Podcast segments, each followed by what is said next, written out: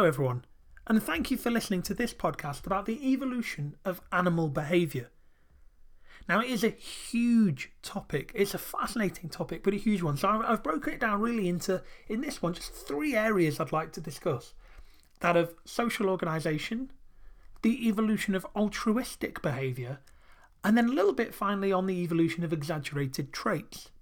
So, let's look at social organisation because some animals live in colonies with a very clear social organisation. The two examples I'd like to talk about include honeybees and naked mole rats. So let's start with honeybees. They live in colonies consisting of up to around 60,000 individuals. The colony itself acts like a, a superorganism, if you like, that lives or dies together, and it can reproduce to form extra colonies by swarming. Now, there are three sort of types, if you, if, for want of a better word, of honeybee, each with a kind of different task, if you like. The single queen bee is normally the only member of the colony to lay eggs. The worker bees do all of the jobs that are needed to maintain the colony, and the drones do nothing to help the colony to survive. But if they successfully mate with the virgin queens, they get to spread the genes of the colony to new colonies. Workers eject drones from the colony at the end of the season, in which virgin queens are available. So if we take the kind of three options that I just gave there, if we take the queen, and gender would be a fertile female, their jobs really are to just lay eggs and to produce a pheromone to control the activities of the workers. The workers, typically say infertile females, they have a job to collect nectar and pollen, to convert the pollen into honey, and to secrete wax and use it to build the comb. Feeding and looking after larvae and guiding the hive are two other roles that the workers would engage with. And the drone, the fertile males, their role simply is to just mate with the virgin females. So there you can see there's a real sort of hierarchy, a social organisation within the honeybee colony. Now, Another fascinating example is that of the Heterocephalus glaber, or the naked mole rat. So these live in colonies of up to about 80 individuals in burrow systems in parts of East Africa predominantly. Now, here, one dominant female mole rat acts like a queen bee in a way. She's the only female in the community to reproduce, mating with one of the males in the colony. And three other uh, sort of types of of mole rat, if you like, helper. There are, when I, when I say type, I'm talking about kind of functional roles, if you like, within that colony. We have frequent workers, as the way they're described, and they dig the tunnels and bring the food. There's the infrequent workers, if you like, that are larger and occasionally help with the heavier tasks. And then we've got the non workers, and they live in the central nest, keeping the breeding female and her young offspring warm and defending the colony if it's attacked.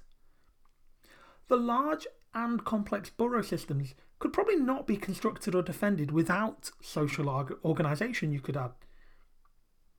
A colony of social organisms is sometimes considered to be one superorganism, as I mentioned earlier, and either the colony as a colony rather as a whole survives and it reproduces to form new colonies, or it just doesn't. So natural selection therefore exists at the level of the colony. Now, I said the second of the three big areas I'd like to consider in this podcast is altruistic behaviour. Let's start with a dictionary definition. A dictionary definition of altruism is simply unselfish behaviour. Just that, unselfish behaviour. Now, in biology, it's come to mean something much more specific. Altruism in biology is defined as actions that increase another individual's lifetime number of offspring at a cost to one's own survival and reproduction. I mean, when we think, when I teach about species survival, or just any, or, particularly in the topic stimuli and response, we talk about the reason why organisms respond to certain stimuli the way they do is really for species survival, for to be able to survive, thrive, and reproduce and pass on their alleles. So here we have really this unselfish behaviour in certain organisms. Altruism, the actual act to try and prolong someone's lifetime or prolong something's chance of having offspring at a detriment to yourself. Parental care is therefore not altruism. And there's been much discussion about the evolution of altruistic behaviour, I should just add. So you might expect uh, natural selection always to be against behaviour that reduces the chances of survival and reproduction. But there are well known examples of altruistic behaviour. So I'm going to come back to the naked mole rats again for this particular example, but also blood sharing in vampire bats. So let's just take the mole rat for a moment again. The tasks of non breeding workers in a naked mole rat colony are, or have rather, already been described, and those tasks allow the breeding male and female in the colony to reproduce, and the crucial word here is successfully. The evolution of this type of altruism is sometimes called kin selection, and it's really easy to explain. The mole rats in the colony are all genetically related. So, although the workers are helping to rear offspring that are not their own, they're helping to ensure the survival of their own genes, in effect.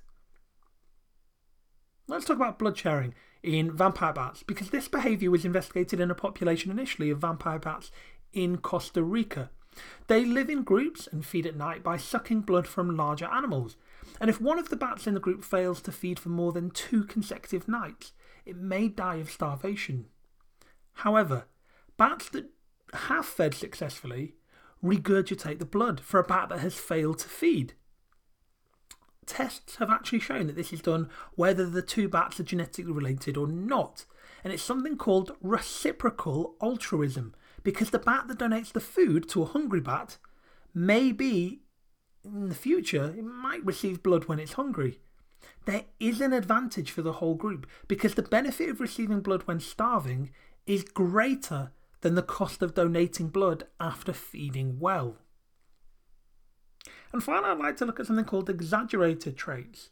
As I said, when we look at evolution of animal behaviour, I mean, I could do a whole series of podcasts on this, but I'd just like to do a, a little snapshot in this one. I'd like to talk about, as I said, evolution of exaggerated traits because some species of animal have characteristics or behaviour patterns that seem to have developed excessively. The long and brightly coloured tail feathers of a peacock are a perfect example. These are only used during courtship to try and attract a female. At other times, the tail feathers will be a sort of encumbrance, hindering rapid movement, especially during an attack by predators, let's say. Now, this may be the explanation for the evolution of an exaggerated trait.